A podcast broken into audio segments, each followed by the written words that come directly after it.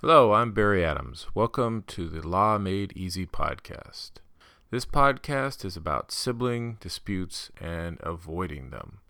This is the first of a two part series, and this podcast is really for the parents and its advice about how to avoid pitting your children against each other and avoiding the sibling rivalry after you die.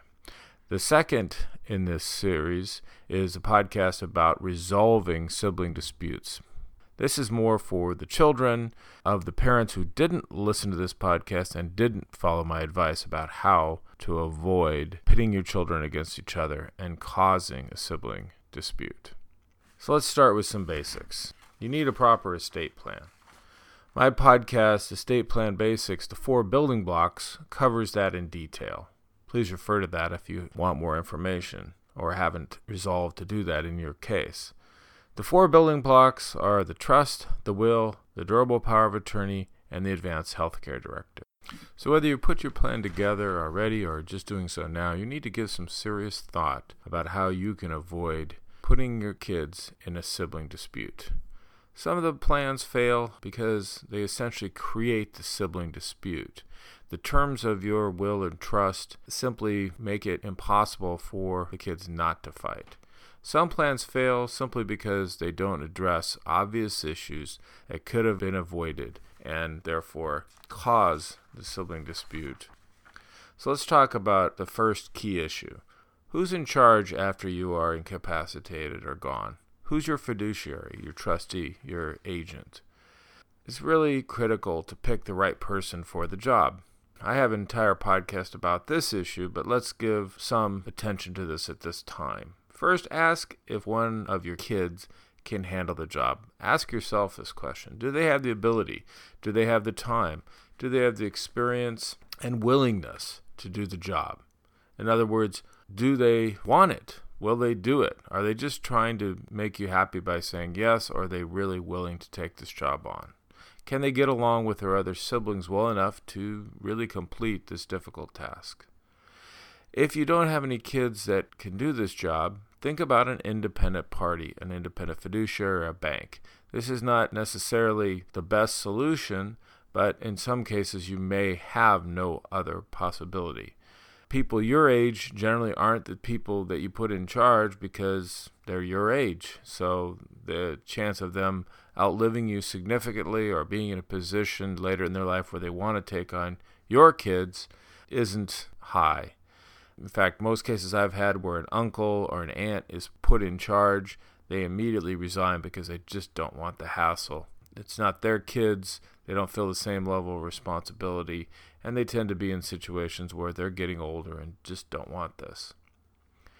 Putting the wrong kid in charge of the trust can certainly enhance the sibling rivalry. Putting an independent in charge can at least alleviate some of the bad feelings instead of getting a letter from their brother saying, "Hey, you guys don't go to the house and take anything out of there." They'd be like, "What? What's he doing? Why is he saying that to us? Who does he think he is?" Where if it's an independent person, they can sort of understand that this is somebody that has to cover their own interests and make sure that they're legally protected. So, talk to your prospective trustee and make sure they will do the job. My preference in all cases, except the very seldom cases, is to avoid co trustees. Co trustees either usually fight or one person does all the work and the other person takes all the credit. It just doesn't work out very often. Once you have that person in mind and have selected them, let's talk about some other issues. I want to say emphatically, except in very rare cases, avoid a complete disinheritance of your kid. There may be situations where this is justified, certainly, but I still think it's better to give them some money, some part of your inheritance, so that it gives them some incentive not to challenge your trust or will. Because if everybody says, if I leave them a dollar, then they can't challenge. Well, the truth of the matter is, there needs to be some incentive, some part of the trust. Otherwise, they can challenge with impunity because if they're able to set aside your trust, then they're setting aside that no contest clause and they can possibly inherit. I know that may be difficult to understand, but just again, I advise leaving them something. You may have people that are so far outside the bounds of the family, have been so abusive that you just simply can't leave them anything. And I do understand that, but just be advised that it can certainly give somebody the impetus to challenge. And then just treating people unequally is the other thing I like to avoid at all costs. This creates the potential for sibling disputes. Little Joey got the house, and all I got was the parents' money. Well, mom and dad ended up using all the money on caregiving. Jimmy gets the house, and I get some paper bags. So it's just something that you've got to be very careful about that's why I try to give equal percentages to the kids rather than give specific assets. Now, there may be situations where it's very important for you to give somebody a house or whatever, but just try to be as careful as you can about leaving things equally. Otherwise, you will create bad feelings. I have a little phrase. It's called when the family dynamics change. When the parents die, the family goes from a hierarchy to anarchy. And then we often have a situation where the siblings are at each other's throats because they're trying to decide who's in charge now. We don't have the patriarch and the matriarch anymore, and now I want to be the head dog. So just be aware of that issue. And be very careful about trying to help what I would call the wounded bird kid, the kid who's never had it well, never done well, never had the job, had issues, went through divorce, whatever the situation may be. Be very careful about helping the wounded bird at the expense of the successful family members. What kind of message are you sending to the good kids when you give more to the kid who they consider to be the screw up, the one that maybe you've helped throughout their life to keep them on their feet, whereas these other people are successful? Now, your final coup de grace is to leave that kid all or most of your estate at the expense of the successful kids. How are you rewarding them for a successful life but giving your money and assets to the one kid who hasn't done well? In this whole area of estate planning, the only currency that we show our love with is through the money and assets. So if you're giving all that currency to one party, one person, you're not showing very much love to the other kids. There may be situations where those kids say, Hey, I want you to give this all to Jimmy. It's his only chance. I've got plenty. I think that's a different situation. So let's talk about the number one fight area. What is it? Your stuff, your things, your personal property. I know it sounds crazy, but it is. It's not about the money in this context, it's really about the fight the personal property is just a very easy area for people to fight about. It's an easy area for the sibling rival to be played out. I wanted that. Mom promised me that. Dad said I could have that. You know I wanted his hunting. You're not even interested in hunting.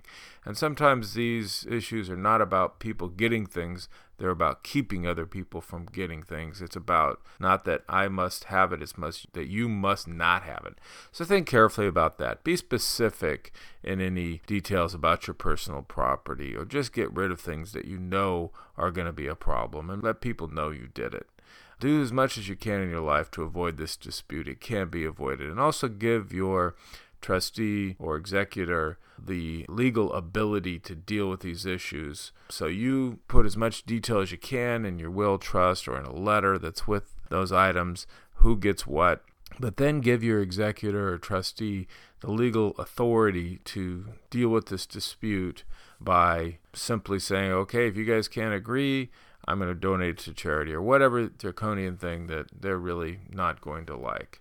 So that can be dealt with. Talk to your attorney about that and make sure that you give your trustee the legal authority because fighting about personal property also causes a lot of other hard feelings, but it also delays your estate because if you can't clean out your house to personal property, then how can you sell it or distribute it to one of your kids? It just is something that's important. So make sure you pay attention to that and also give your trustee the authority to deal with that. Just take a realistic look at your family. Let's take the rose colored glasses off here. Look at who you think is going to be the problem. Talk to other people on the outside, maybe your own friends or family members and say, well, what do you think I should do about this? Or ask for some input on where they see the problems. And they may know things that you don't know and may be able to say, in some terms, you know, I wouldn't do that. And I'm not saying you need to rely on them to make your estate plans, but just make yourself aware of, of the issues. You need to plan properly to avoid a dispute. You need to really take real issues into consideration, and you need to be proactive rather than reactive. If you need to take the toys uh, off the playing field so that the kids aren't going to have a fight, do it. So, once again, on my website, I have a PowerPoint presentation called How to Avoid Conflict and Contest with Your Estate Plan. It goes into some of these issues in more detail. So, go to adamsandrafferty.com. That's A D A M S A N D R A F F E R T Y.com. Remember, this is just general legal opinion. It's not specific legal advice tailored to your situation. If you want specific legal advice and want to become a client, email me at barry at adamsandrafferty.com or call 707 542 6644. This is Barry Adams for the Law Made Easy podcast.